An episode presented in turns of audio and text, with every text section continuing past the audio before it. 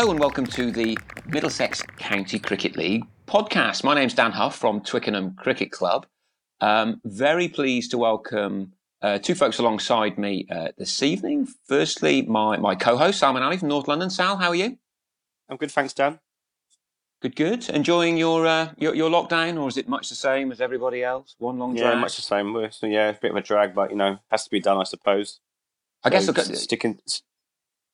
Sticking to it. But with the weekend coming up, we've got some football to watch. Who's your favourite German team? Oh, good question, actually. Um, we- something to think I'm about in the next few days, right? yeah, yeah, yeah, yeah. I'm- I'm probably a Munich man, to be honest with you. I know it's boring and probably not very popular, but yeah, that's my team. Okay, well, we will we'll no doubt talk more about this because there's not that much more sport to talk about in, in the coming weeks. Um, alongside Sal and myself, very pleased to introduce um, somebody who's played a lot of cricket in Middlesex for a number of different clubs uh, and has also taken on you know quite significant administrative roles, uh, and, and we'll get to unpack all of that in due course. Um, very pleased to welcome Mike Jadanath from Harrow Town. Yep. Thank you very much. Um, thanks so much, Dan and Sal. Very pleased to be on this uh, podcast with you guys. And uh, great to have you, looking Mike. forward to all really the questions. is.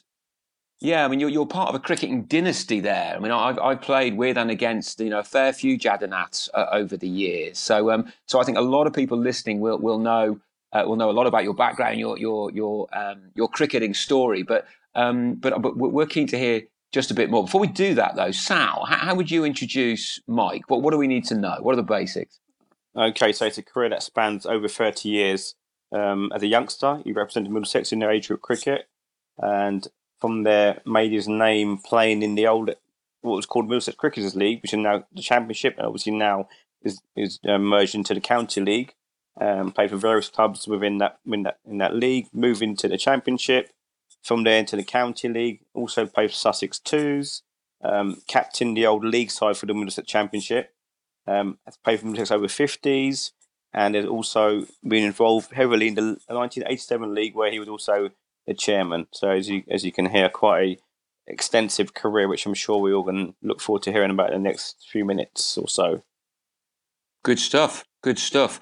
Um, we tend to ask our guests, Mike, a a very, we give them a long half volley to begin with, and we're always keen to know, um, quite simply, how you got into cricket. Where did it all begin? How did you end up picking up a bat and getting involved?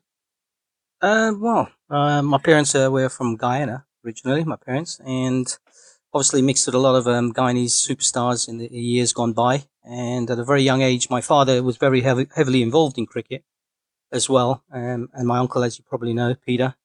And um, we had a lot of um, cricketing stars from Guyana, so the likes of Alvin Kallicharran, Carl Hooper, those sort of people we, we mixed with, Roger Harper. So we were all a, a circle of friends.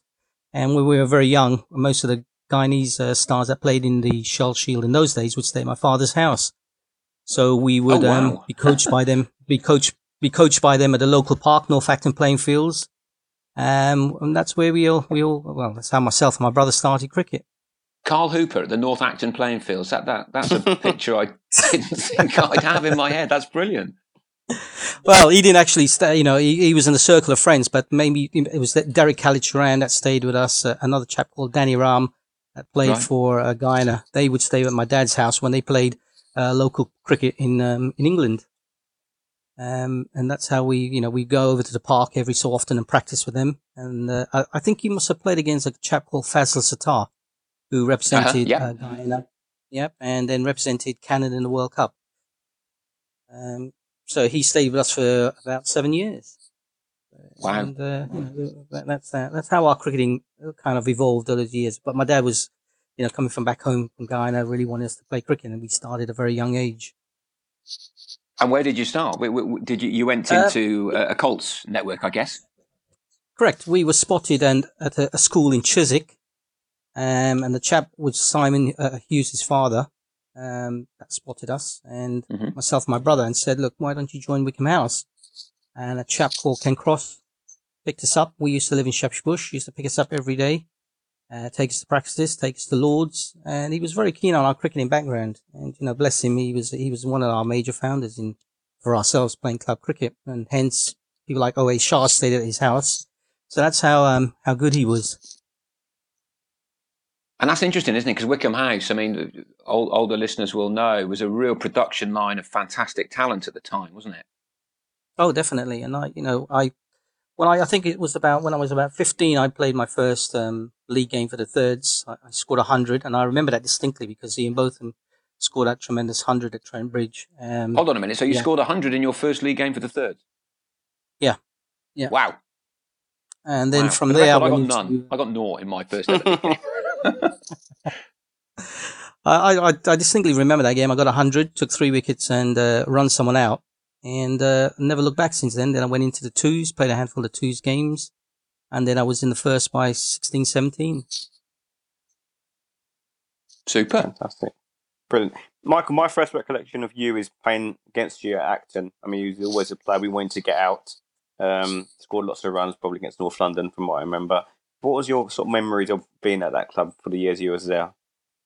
Oh, it it was a tremendous club, North Acton, uh, Acton Creek Club. Uh, you know, they, we were, we were requested by a chap called, um, Puran Singh, um, and he knew us through the circle of family friends. And then obviously being from Guyana, he, he wanted us to join. I was, at the time I was playing good, good level of cricket and we, we moved there and it was a good atmosphere, good family club. Felt that they could, could go places and a, a tremendous amount of young youth that was coming through the structure. Um, as you probably will all know, all of them, you know, uh, the Basterfields, um, the Reeves, Hunt. Yeah. um, the Hunts, all those sort of good youngsters coming through. Um, and it looked like a club that will go places, and eventually it did. So proud of them for doing that. Um, and that's where, you know, my 13 years of cricket went from there. And we started off in the Morant League, and uh, we won the trophy three times. I think it was between ourselves and Chessington. Um, and then we got into uh, the Cricketers League, which it was then. And that was with the Mill Hills, the Harrowtowns. Um, I think the Village was in there. Alexandra Park, all had very good players. Um, and made a lot of runs against those clubs. And played a lot against the county league sides. Uh, scored a lot of runs against those teams. I was requested, asked if I wanted to join um, Shepherd's Bush at the time. I was approached by Mickey Stafford and Alf Langley and wanted me to join them. But, you know, I was, I was enjoying my cricket at Acton and I, I wanted to see Acton go places. So I stayed there. And, and where was the next move after that from Acton?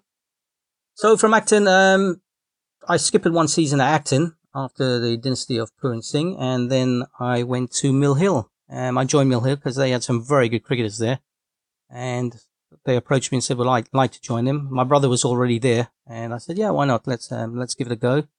Move around a bit and uh, played it for a few seasons until they went into um, liquidation, and then um, moved on to Harrow Town. So I had a very good couple of seasons there where we won the league, we won the Federation Cup, did a triple one year. Um, and uh, yeah, just thoroughly enjoyed my cricket there as well. If I can dive in there, Sal, very quickly. Um, Yeah. it, it, it seems like there's a real core of West Indian cricketers there, a- and, and there's a real tradition of uh, of West Indian cricketers playing in Middlesex. I mean, w- would I be right in saying that that, that tradition's not as strong now in, in 2020 as it was back then? And, and, and why is that? Well, unfortunately, I mean, when I was growing up, my father had his own team, uh, which was Acton SDO, which was a post office club, and they played in the West Indian League. So you had the likes of Caribbean Commonwealth and Homewood and all those clubs that took part, Starlight. And of all those cricketers, the, uh, the 1970s was where all the great West Indian cricketers, I mean, you could have put one of those sides in the West Indies team and they would just play just as well. Uh, but unfortunately, I mean, as time went on, the older generation kind of faded away and the younger generation, there was the young players playing, but then you had Felix Walker, you had Chris Lewis, and those guys that were in the system at the time, and the DeFreitises. But after a period, they just slowly disappeared and moved on. And unfortunately, that's where I think West Indian cricket died out. Um, because there was no kind of focus on Colts cricket within the West Indian leagues. Yeah, that sounds like a familiar a familiar story all around the country as well, doesn't it? Really, I mean, I there was a number of clubs in the Midlands that were well known for having strong we- we- West Indian cohorts, and um, well, I, don't think they really do anymore, or, the number of them is definitely much much reduced.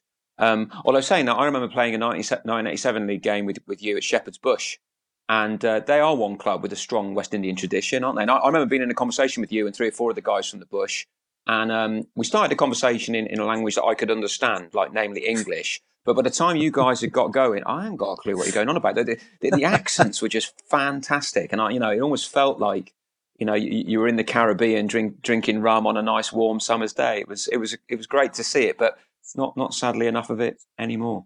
Sorry, Sal, oh, over, yes. uh, back over to you. Yeah, sorry. So, Mike, obviously, you mentioned Acton Mill Hill. We had some sort of success playing your cricket. So, obviously, your next step in your sort of final step was moving on to Harrow Town. But before we move on to that, do you want to sort of give us a talk about where you played your county twos at Sussex? How, how was that experience, and was there any sort of challenge you experienced in that sort of period of time in your career? Yes. Um, well, when I played for um, Wycombe House, I just completely, well, we went on tour to Yorkshire and came back. And in that squad, you had um, Gary Brown, Keith Medlycott, uh, Richard Rudnagar, his father was um, the editor or writer for the Telegraph at the time. So we had some good cricketers there. Um, obviously, Keith Medlycott went to Surrey and um, uh, Gary Brown went on to play for Middlesex. And uh, I didn't fit in along the way. And I, I, said to Ken Cross, well, where do I go from here? Um, and he said, well, you, you, can write off to the counties. Middlesex didn't pick me for their squad. And I said, okay. My father said, right, let's go to Warwickshire and Sussex. And obviously Alvin Kallicharran was at Warwickshire. Um, wrote to them, had a trial there. Um, wasn't successful. Jim Ocker was a coach then and said, well, you better go back to Middlesex. You're too flamboyant. You're too aggressive. Um, well, I was a typical West Indian batsman, but then I went on and had a trial at Sussex and Stuart Storey took me on and I played a handful of three day matches and uh, one day matches uh, for the under 25s. And uh, after he was sacked, Norman Gifford had a clear out, and that was the end of me there. Um, but the little I like stint that, I had. So you're Sussex, accused of being too aggressive. I mean, you know, don't watch much. West Indian cricket. That's the way every West Indian batsman was, apart from Larry Gomes. uh, I know it was unbelievable. I, I, I never forget that day. My father and Alvin Kallicharran was sitting behind the net watching me um, bat, and uh, the I think there was a couple of second 11 bowlers uh, from Warwickshire bowling to me. And then I think, like you can see down the background, the coaches feeling and said, oh, just fly a few bounces, expecting me to duck. But as you know, Dan, I just love hooking. So I was hooking everything. Smack. yeah, I can imagine. Yeah. And um, unfortunately, when he called me back into the, the dressing room, he said, well, yeah, not bad player. And before, prior to that, Alvin spoke to me and said, oh, I didn't realize you were that good. You, you, you should be playing for Warwickshire now. And he said, well, I look forward to it for you know, see start the season. And then I think it was Jim Ocker, the guy at the time, said, "Well, uh, you're too flamboyant, you're too aggressive. Um, no, we haven't got space for you. You need to go back to Middlesex." And and that was it. Um, and then obviously went to Sussex and had my trial there and played with them for the '86 uh, season, handful of games. Enjoyed it because you played again uh, in the squad at the time was Neil Lenham, Pete Moores, Babington, Rehan Alikhan. So you know there was a good circle of people who that went on to play first eleven for Sussex. Mike, so in terms of obviously you mentioned some of the players you played against. I mean, how would you sort of describe the standard of cricket you played in the twos compared to where you was playing on, on a weekend for your club sides? Was, how would you assess both of them against each other? Well, um, in those days, uh, in county cricket at level two, uh, you know, the second level was very high. The standard was very high. Very good cricketers. Um, and when you look at the county league at that time, where I was, you know, playing against um, the Finchleys and Ealings, they have phenomenal players. So you could put spot, you know, you could, you could put the standards more or less the same. And when I played cricket at that time, very good, tough cricketers. You know, you, you, had, um, I can't remember the guys, uh, Ickenham, you two brothers that were playing for Middlesex then. Um, and they were phenomenal players. So the standard was there on par. But if you, if you said now, and I was what I am now today, if I was then playing county cricket, I would easily walk into maybe their first teams when I look at the standard now. Um, but, you know, that's the unfortunate thing about eras and decades of cricket. Things move on and the standards have slightly dropped now. There's no enthusiasm, there's no uh, drive to be number one in the world anymore, is there? Well, You mentioned earlier on about um, obviously you was overlooked just because of your playing style. Do you feel them, there's other players as well who had abilities similar to yours who may have been overlooked based on what you just mentioned earlier on, who sort of slipped through the net and could have been potential county cricketers who obviously didn't fulfill the expectations or the you know ambitions. Oh, definitely. Um, you know, it's only the other day I was speaking to a chap called Darren uh, Matura that played for Highgate, and you know, a handful of these guys came through uh, club cricket. He played for Highgate, and when you look at all the West Indian cricketers that were filtered into these sort of clubs that were playing county league, uh, club cricket, could have easily have played for the county, but never got the opportunity. Um, but you know, I was one that was very fortunate at that point when I wrote off my letters and got my trials and got a handful of games. but then you had um, Phil DeFreitas, you know, obviously Mark Ramprakash was a talent in his own right, and he, he was merited there. And likewise, Owais Shah. You know, these guys came through club cricket and, and show their talents and just kind of got in very, very, um, with a lot of hard work. Oh, interesting. So obviously, your your final step we mentioned earlier was at, was at Harrow Town. Um, do you want to talk Yep. us through how, how that move came around and your time at the club, and you know what are your sort of um, moments that you sort of look back on and think you know I- you know it was all worthwhile. Uh, yeah, um, Harrow Town, um, we, after um things didn't go too good at Mill Hill and they started to fold, um, the Shaffis and some of the brothers moved to Kenton. Um, there was a chap called KC that went to Harrow Town. Barry Muhammad that played Finchley went to Harrow Town and he encouraged us to go there. We went back to Acton for uh, one year and then, then obviously we went back, then we went to Harrow Town. They said, "Look, they're starting up. And Harrow Town was one of the clubs in over the years that produced a lot of Middlesex players. I remember when um, David Todd was there. A very good setup, all manly. Peter Goldsmith um, had a very good young core of boys. Good cricketers. Yeah. Mm, yeah, very good cricketers. And you know, I thought I thought it was a lovely ground to play on. I always had a very very good admiration for the club itself as well. Um, scored a lot of runs there, um, and I felt yeah, it'd be a nice place to play cricket.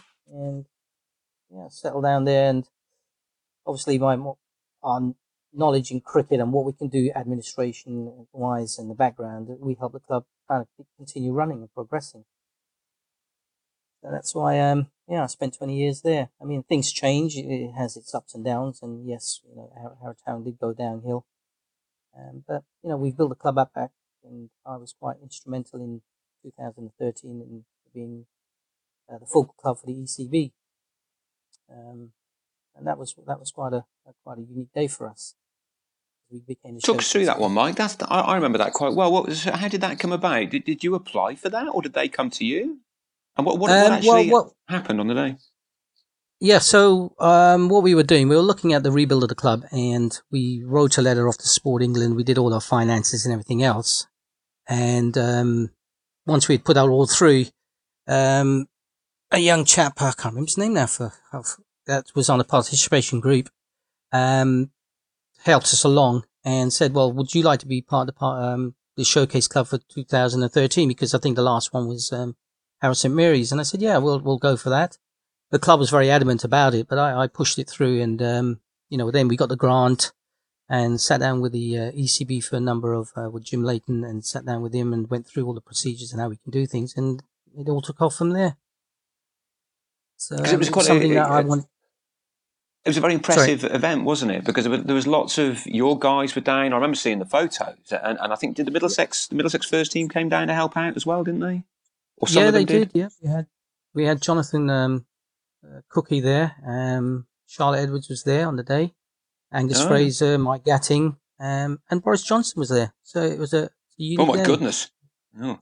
So we it was it was a really good day. Had a good day. So you know things like that, and I, I got an Oscars for that because I was very much instrumental in everything I set up, which was pleasing to see. Um, so yeah, did part of that and uh, saw it through. So I was very pleased with that.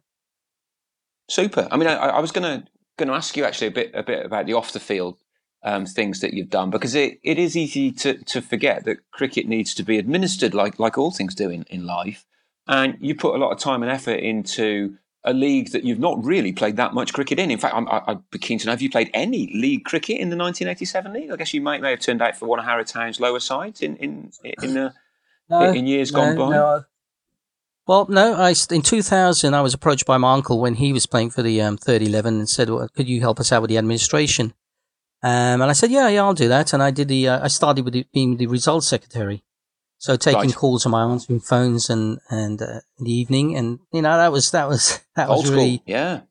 ah, it was very old school. You know, getting calls at three o'clock in the morning by members who had a few drinks in the bar and just sending in their results yeah. used to wake the family up and the kids when they were young. But uh, yeah, I, I, I, I, that was one of the best part of it because I spoke to every club. Um, I made such very good friends along the way. Got to know people, and especially when you when we had the presentation evenings, you could put a face to everyone you spoke to on the phone. So I did that for twelve years, and then obviously, um, sadly, uh, he passed away. Who was the chairman of um, John Northey, who was the chairman of the John championship Northey, at the yeah. time. Yeah. Um, and you know, uh, for, unfortunately, he just just that evening before I found out he passed away, he spoke to me about you know being coming in chairman because he, he thought very highly of me and the amount of cricket I played, and spoke to me about taking over the championship and the '87 league. Um, but uh, then I then Peter took over after him. Spent one year before he moved on to Canada, and then obviously um, I was voted in to take over after him. And so when, when did you become chair again? What year was it? Can you can you remember? That was about 2012. Right. And when did the idea um, come up to, to join with the Middlesex County League? Was that something you were aware of back then, or, or did that did, did that sort of become apparent much later on that that, that could happen?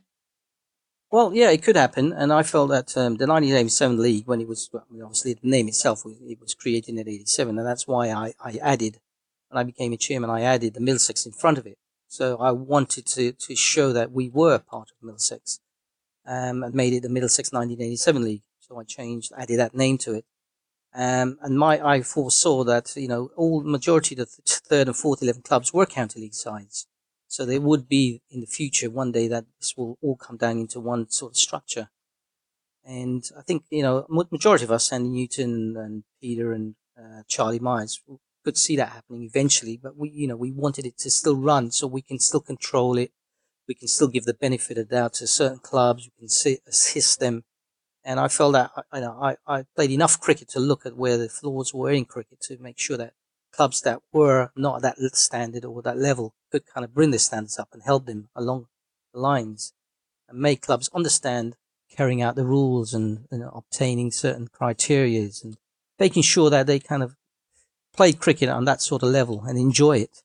That was a, that's what I really uh, wanted to do over the years. And I think I succeeded in doing that because we then started the Young Player of the Year um, award. Mm-hmm. And when you look at the players that won it, um, you know, a young lad from North Middlesex played for England in the World Cup, um, the under 19s, and uh, Luke Hollman. So it was pleasing to see. And he was about 13, 14 when I presented him with a Player of the Year as a Colt. I remember that, Mike. I remember that evening, actually. I only put two and two together now that it was that same guy, Luke, who's gone on to play for England under 19s. Wow, that is quite, an, quite a nice story, isn't it? It is, it is. And when you when you look back and uh, and I saw him at the Middlesex County League uh, dinner last year, um, it was pleasing to see him there, and uh, he re- remembered me and uh, shook hands. And it's those sort of moments that you feel proud that you you saw a youngster come through the structure, and you know there he is playing county league cricket.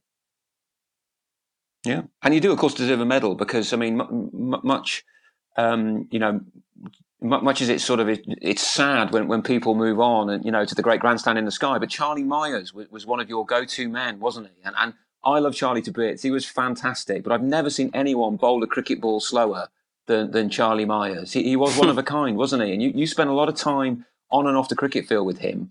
Uh, what were your memories of Charlie? Yeah, well, bless him. I mean, it's uh, it's so sad that you know one of the fans. It is. It really is. Yeah. And when you think of Charlie, you know that he was a Wembley man, and that uh, he just did so much for Wembley, and, and you can clearly see that they truly miss him at Wembley. Um, but for me, on the whole, um, for the league, my uncle Peter, just that they would sit down every evening, have their meetings, have a glass of wine, drink out his uh, scotch in the evening. Peter used to say. he was he was truly a true member of our family, and uh, you know I was very shocked when he passed away. But he he was a very he was very astute with his money. He knew what he wanted, and he was he, he did everything right. And I think he controlled. I would have just spent out all the money in the league to all the clubs but he, he had it all, you know, systematically set up. And when you can see the presentation evenings, it just, it, but it flowed correctly. It, it, did everything correctly. Yeah, he was one of life's good guys, wasn't he? He was a true cricket man um, th- through and through, and it's a great shame that he's uh, that he's no longer with us. Um, but the context that I knew Charlie, and where I actually really got to know you, was through the 1987 league rep side, and of course, a, a few of us played for that. I, I, I, think I played one game in the 1987 league in its entirety, actually. Um, but a few of us played for that rep side because we we we enjoyed the midweek cricket that it offered, and it's still going on now, isn't it? The, the representative side from the eight seven league. Yes, it is. Yeah, um, Mehul Thacker, uh, he's at Wembley now. He's taken over, um, and he's, he's done a grand job. Uh, the amalgamation that went through with um, the county league, we we suggested that we'll continue to run it for the next few years, and we put a bit of funding towards that, kept that money aside so that we can continue for, um, you know, facilitating that and keeping the youngsters involved in cricket. uh, during the midweek. And, and this year, uh, last year, sorry, um, we had a handful of youngsters still taking part. So we could subsidize the youngsters um, playing league cricket um, and representative matches during the week. And I think it's a good, good order to do. And the, the, county league should try to impose that on, on our league cricket for the youngsters during midweek cricket and keep clubs going that way, um, to represent their clubs during midweek cricket. Because you, unfortunately, I see today the, the, your 17, your 16, 17 year olds after their exams, they don't play much league cricket. They don't play the, uh, you know, on the 17s anymore. That's totally wiped out because of exams and the school structure. And I think these representative games would be a lot better to hold for the, the youngsters that can play, um, you know, a good standard and play in their county league grounds. I think that's a key point, isn't it? Well, one of the things I always tell the, the, the guys from the Twickenham fours and fives is, you know, if you you know, if you get a call to, to play in the 87 League game away at Finchley, you play on Finchley's main ground, you know, uh, or you play on Winchmore Hills main ground or whatever. And, and, and that's, that's, a, that's a good place to play. So, um, I, and how many games do you have in a, a season? It's, it's quite a few, isn't it? Yeah, we we used to have. I think it, the most we had in one year was about twenty four um, wow. league games. So it would have been approximately two a week, starting from May onwards into September. Um, and it was it was phenomenal. Um, and you would play against all the top clubs, and you know, and the the, the command commandery was, was was so good. You just enjoyed and the the conversations after the ground. North London alone, we would have a barbecue there, and um, it was beautiful, and it's it's such a shame that it has to died out. But we will continue to keep it going um, for as long as we can, and with the help of Bob Baxter from the, the County League, we'll, we'll try and facilitate that and, and get more people involved. But well, I can only encourage people you know, to do it. It was when I yeah. came down to Middlesex 20 years ago. I found it as a great tool. One to, to, to, to play a bit more cricket, bat, get a bit few more runs, um, but also to, to meet folks and and to. Um, it's not as if it's meant to be a super high standard. It's meant to be a uh, an encouraging environment to play cricket in a good setting. And I, I totally buy that. My, I'd strongly encourage anyone who's listening who, who fancies playing a bit of midweek cricket to get in get in touch with you or me, quite frankly, uh, and we'll yes, we'll, yeah. we'll, point them in, in the direction of Mehul, who's doing a good job running it, isn't he? Oh, definitely. I mean, yeah, obviously, you know, with Twickenham, we, we play an all day game with you guys, and we do. It, yeah, going on for many years, and it's it's a tremendous day. It's a tremendous day. Yeah, with a magnificent curry lunch uh, every year. That's the oh, highlight. Yeah. That's it. Yes. Sal, over to you.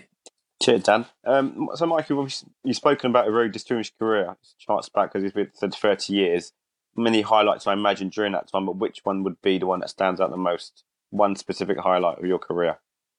Um, well, I think um, I, along the way I've scored, uh, I've scored a lot of hundreds. Can't count them now. Um, I think Acton, when I was at Acton, they've got a good record of me and all my hundreds. Um, I got 167 against New Calypsonians in the league um, one year, and I, I think the most memorable one would be against Mill Hill Village, the 152 I got, and uh, we were struggling, and uh, it was semi-finals against them, and they had a phenomenal side, um, Gary Top and Size and those sort of fast bowlers, and we were 20, 24 for about five, four or five, and when I went in, I took the score to 272, and I think that was one of my most memorable innings that I played there. Um, and took us into the final. So I think, yeah, I've, I've had a, a good lot of innings, and I think, you know, as I go along my, my years and standards of cricket, I can always pinpoint one good innings I've had, which is a lot of people have spoken about it. Um, and as I said, it, Mill Hill Village, uh, Mill Hill Village was one of those, 152. Um, County League, um, I think I got a 60 odd against the MCCL League um, in one match against them and they had some very good cricketers there. And um, I think I got a a good seventy odd where I got man in the match. And one of the points I haven't discussed is that I represented the London Postal region, so I played a lot of cricket there when I worked for the post office for a, for a period of my time, and played against Scotland, Ireland, Wales. So we came up against some very good cricketers there. Where Royal Mail, um, in those days, their their their count they had a lot of county cricket, uh, playing for those sort of um, regions, and it was really phenomenal. It was a good high standard in the 1980s, 1990s. And and in terms of the the the, the standard of league cricket as it's gone along, I mean, you, you, you know, you scored runs all the way through your career. Um, when do you think was the, the, the high point of, uh, in terms of standards uh, of the Middlesex League? When do you think that it was at its strongest, or the or the the sides that you were playing against were at their strongest? Was it sort of you know late eighties, early nineties, or, or is it just too difficult to tell? Um, well, I would say um, 80s, 90s. Those were the strongest years because the county league and the, Ch- the cricketers league had on par really good cricketers. I mean, it was just uh, unfortunate that that's how the structure was in those days. And then when he went into the championship, yes, the levels of cricket then depleted slightly because there were all new clubs entering the leagues then. Um, but when you look at it now, in comparison, you know, from 2000 onwards, the early 2000 when I joined Harrowtown, club cricket was very, very strong. North Middlesex, all the main clubs, Ealing, Finchley's, they were really strong in those days. Brondesbury, um, and was producing some very good cricketers. But in the last, from 2012, 13, that you know, coming down now, you can see that a, a, big drop in the standard of cricket. And maybe I suspect one of the reasons for that is that I mean, just just a guess is that of course there, there aren't quite as many people playing cricket now as there used to be. So um, I guess cream will always rise to the top. The strong sides are always going to be strong, but uh, as you go down through the divisions, inevitably it's going to get a bit thinner, right? Because there's not quite as many people playing as as there used to be. Yep, totally agree with that, Dan. And you, you can clearly see that happening. You know that with a new structure now within the county league, um, not saying it in a derogatory sort of way, but the uh, clubs that have come through the, the structure that will be sitting at the bottom, you, you can kind of say that they're not going to go any further than where they are because they just don't have the standard of cricketers. Um, and mm. you're always going to see clubs as the amalgamation have occurred with the Middlesex 1987 league and the number of divisions below those. There's no way that you're going to see clubs moving up unless they change their strategy, change their, their, their mindset and how they play cricket, um, and start building towards the level of Ealing, for example, you know, and having a good ground of their own and things like that. But, you yeah. know, you, whichever way you look at it, you know, as you saw, Twickenham over the years have had five teams and all 5 mm. teams progressed quite rapidly and did very well, you know, and, you know, unfortunately, I think Twickenham fifth had to pull out the league, couldn't attract the players. So you can clearly see that it has depleted. Well, our, our fifth is still in the league, Mike. No, they're still in the league. Yep, the fifth eleven, are they? Yeah, the fifth are in the league. Yeah, yeah, they they are. Um, yeah, they're keen as mustard. Yeah. Oh, good, good. Yeah. So, yeah. well, there you go. So they're still there, but they'd rather be in other clubs. I mean, uh, Harrowtown. We've struggled, yeah. yeah. Yeah, and we've pulled the one. I was going to be. What being being positive, Mike, and, and I'm being very positive, I think, given some of the news that's come out of the last few days. But if we, by hook or by crook, manage to get a nine game season in this year, I mean, if's doing a lot of work in that sentence. I appreciate it, but just if we did, um, where are Harrow Town at the moment? Then what, what, are you expecting? What would you would you go into the season if we were to have one in positive frame of mind, or is it just simply too early to tell? Um, well, I think it'll be too early to tell. Um, uh, currently, the, the ones were relegated last year. Um, they've got a long way to go. They're, they're rebuilding their, their squad with young players. Right. Um, but I think the enthusiasm will be if it's nine games. I think every club you'll see phenomenal um, availability. So you wouldn't know where to put all these players. They'll just spring up from yeah. nowhere because everyone will want to be playing cricket. So I think cricket will be very strong. There'll be a lot of teams out there that will be very strong because you'll have all the kids playing. Everyone want to play league cricket. All your availability will be high. So the level will raise because the availability will be there. Which I guess is good to see. I mean, I, if you offered me a nine-game season now, I would snap your hand off because, but I'm not confident we're going to end up with that. But we, we will see. We will see over the course of the next few weeks and months. Mike, we normally end, uh, as, as regular listeners will know, with our um, quick fire quiz. Um, yeah, I mean, the, the format's pretty simple. Um, the first answer that comes into your head is normally the best answer. So, um, so go with what whatever comes into your mind. And Sal and I will take it in, in turns to fire a few a few questions at you just to, to get your view on life as we know it. Now, I generally kick off. Um, simple question: um, Which do you prefer, Sky Sports or BBC's TMS? Sky Sports. Why is that? Uh, no, I've just enjoyed watching Sky Sports. I think they've got good coverage of the way they cover. They're good, aren't they? Quite frankly, they're really good. Yeah. Yeah. Cool, Sam. Okay, um, Mike, preferred format of playing cricket is it timed or limited overs? I would say now it would be limited overs because I can't run as fast as I used to. Mike, you never really wanted to run that far anyway. You like to whack it over the boundary, and you oh, did plenty yeah. of times. Yeah. I don't know too many West Indian cricketers who really love running. They, like, you know, whacking the ball is where yeah. they are. All good. Mm-hmm. If you had a choice would you go for Vivian Richards or Garry Sobers? Viv Richards. Mm. Okay. Any particular reason? I mean, both great players. Well, I um, I think Viv Richards was my era because I was um, I remember when I went to the Oval when I was thirteen and watched him score the two ninety one. I was there Wow. Yeah. Yeah. in that year, a hot summer. My dad had me sitting at the Oval, no shade. That 1976 was it? Is that, is that, is that when that was? 1976. Yep, yep, I was there. Yeah. Wow. 291. That's a decent knock. Fair play. Good stuff, Sal. Mike, moving some food now. So you got an options of two meals here. Which one would you choose? Are you a fish and chips man or roast dinner? Roast dinner. Mm. Cool. I think I think we've had a bit of a it's 50-50 split on that one, isn't it, Sal? Right, with, with the people we've asked, there's been a bit of a divergence. It Yeah. tends to be, unless it's us two, we would choose both. Yeah, absolutely, every single time, and dessert. Um, right, next one. Now, this one's going to be tricky. and I'm really interested in what you say on this one. Um, if you were picking an all-time West Indies eleven, which four fast bowlers do you go for, and which two get the new ball? So the fast bowlers will be uh, Michael Holding, Malcolm Marshall, Joel Garner, and I would pick Ian Bishop. Ian Bishop. That's, no Wayne Daniel. No, Okay, I mean he was good, but um, I, I would go for Ian Bishop. He was he was ruthless. I mean, in fact, actually, um, yeah, I'll go for uh, Ian Bishop. The other one I would to be fair to him, he, he would have got hundreds of wickets, wouldn't he? But he had a bad back, if I remember rightly. So he Yeah, had to he did, retire yeah. quite prematurely. he did, yeah. Um, well, we, we, we, for people who weren't listening to the podcast with Mike Milton, he, he um, uh, from, from Finchley, he was telling us about the day he played in the Gillette Cup and faced Joel Garner. And he said that, you know, he would much rather face Ian Botham at the other end. Not that Botham was a bad bowler th- than Joel Garner. He said he was an absolute beast. He said, you know, playing him was just just just a nightmare. Um, so, um, so which two would get the new ball? Malcolm Marshall and Holding, or Um, yeah, I would go for Malcolm Marshall and for Holding. and Whispering Death? Okay, cool. Oh, definitely, yeah.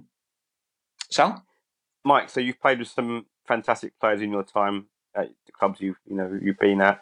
Which one player that you've played with would you always have in your team? If you could pick a team week in week out, which player would be a regular name on that team sheet? I And would why? say I, I've played a lot of good players um, around the circuit, and I think the player I would have in my team uh, would be my brother. Um, because I distinctly remember when I was playing at Wycombe House, there used to be a scorer, Vivian, Vivian um, Hogarth, and phenomenal uh, scorer. And she couldn't distinguish between myself and my brother. We were both left-handed bra- batsmen, yeah. and could not figure out which was exactly which. but the I- same, though, do you? To be fair. no, no, no, she couldn't, but because we used to tease and we used to wear the same re- um, burgundy helmets. But yeah, I would pick my Oh, brother yeah. because um, I, he was a phenomenal fielder and in his time was a, a phenomenal bowler. Um, he had a stint, tried to get into the counties as well, had his trial to Derbyshire. Um, and it was a, a very good fast bowler. But, um, you know, we were brought up together. We played all our cricket together. He's a dedicated cricketer. Um, and, you know, we enjoyed, you know, batting with each other. And I suppose, Dan, you know that. You've seen us bat together. Yep.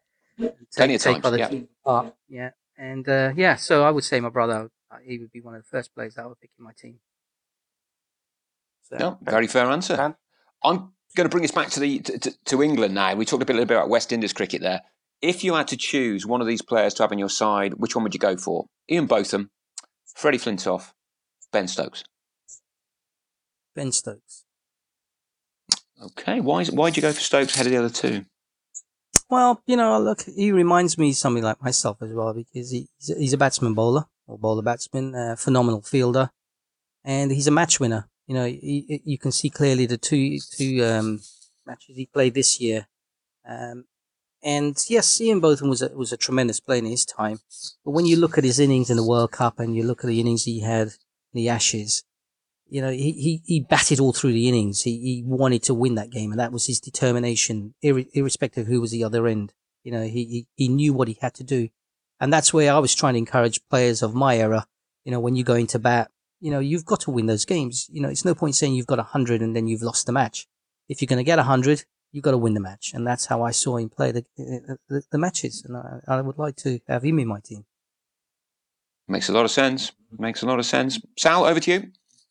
Okay, so you kind of answered my question originally, but we'll go back to it in terms of on the spot here now, Michael. You, you mentioned your brother Victor.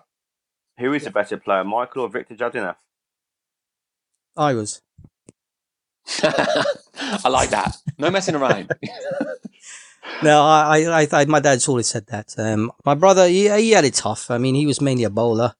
Um, and then when he when he lost his shoulder, he, he, had to become a batsman. So he struggled over the years and really had to rebuild his batting technique and everything else. And you know, he became a very good batsman. He opens the batting now, but when you look at um, a different flair to cricket, and you know, I can only bridge what I hear from other players around the circuit about the way I batted and how I scored runs and how I played cricket.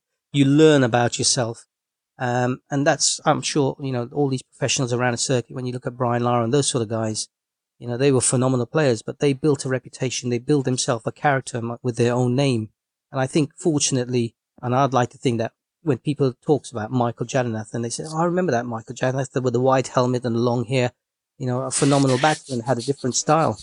So those were the things that you would hear around the circuit and how they remember me. I think that's a fair call. Um, much as I like Vish and he's a great guy, um, I, I, think I think you know you probably just you just nudge him on that one for sure. Sal? Yeah, I remember that look as well, Michael. The, the long hair and the white white helmet. It's stuck in my mind, mate. Yeah, great look. yeah, absolutely. Yeah. Dan. Um, last one from me. Yeah. Um, now le- leaving Vish to one side, um, and um, yeah, I'll put, I'll put it simply. Who's a favourite player that you've played against? Who did you really enjoy playing against? And maybe because it was somebody you scored runs against all the time, or just a real character. I enjoyed turning up and having eight hours in the company of, of that guy. Who springs to mind? Well, uh, whew, that's a that's a difficult one. It's a tough um, one. There, has been a lot of players over the years uh, around the circuit. Um, you know, there's been a lot of players like yourself, uh, Dan, at at um, Twickenham. But I think um, if I were to um, pull someone's name out the, the hat, it would be um, uh, Lindley from Ealing. John ah, okay. Yeah, yeah. Um, I got to know John uh, over the years and scored a lot of runs, and I got criticised by him when I, when he was bowling to me.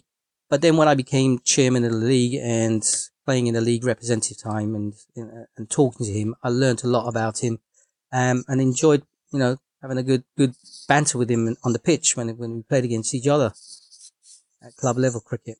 So yeah, he, would be one I would um, say had a very high regard for. No, that seems a pretty fair answer to me. Um, Sal? So, Michael, I want to ask you, uh, final question from us is if you could pick one, sorry, you can pick a seam bowler and a spin bowler to bowl for your life, who would it yep. be that you've played against or with? Uh, well, the, the, the one I uh, seam bowler would be um, Rambo. Um, played at Wycombe House. Um, had a, a, good number of battles against him and around a circuit in the West Indian leagues. He would be one of the fastest bowlers I, have played. Um, that gave me a tough time. Always wanted to knock my head off. And I would say one of the best spin bowlers that I've played in the 1980s, late 80s and, and 1990s with and against would have been Matthew Turnell. Phenomenal off spin bowler, and I reckon he would have made any county league side. Yeah, definitely. In his day, he was a good bowler, wasn't he? Yeah. Oh yes, yeah. Took a lot of wickets, and I tell you, he was one bowler I could field right under the bat, no matter who the batsman was. I would go right and and, and field right under that bat at short leg. I got hit once when he bowled, bowled a, long hop, but I could guarantee you, nine times out of ten, he would pitch it that you could take catches. Then I took a handful of slip catches with him. Um, so yeah, I would definitely put him in my side as a spin bowler. One of the best spin bowlers I've played with. Very good pick. Makes a lot of sense mm. to me. Um, Mike, I mean, it's been a fascinating discussion this evening, talking about the players you played with and against, and of course, you know, going through some of your achievements. Um, and I think it's easy easy to sort of forget that over the years there's been an awful lot of good cricket played in and around Middlesex, and you, have been a part of it. So we, we, appreciate your your insights there, and of course also the work you've done with the 1987 league, which um, I mean I saw perhaps cl- closer than most because I played regularly in, in the midweek uh, side. But I think that the seamless transition into the county league has been you know, your contribution as chairman of the 87 League has been has been significant. So, um, so, so thanks very much for coming on and for for sharing no problem. your Thank you. Uh, your thoughts with us. Sal, do you want to you want to um, any last thoughts before we go? Yeah, just to reiterate what you said. So thanks to Michael for coming on the podcast. It's been a fantastic guest to have on.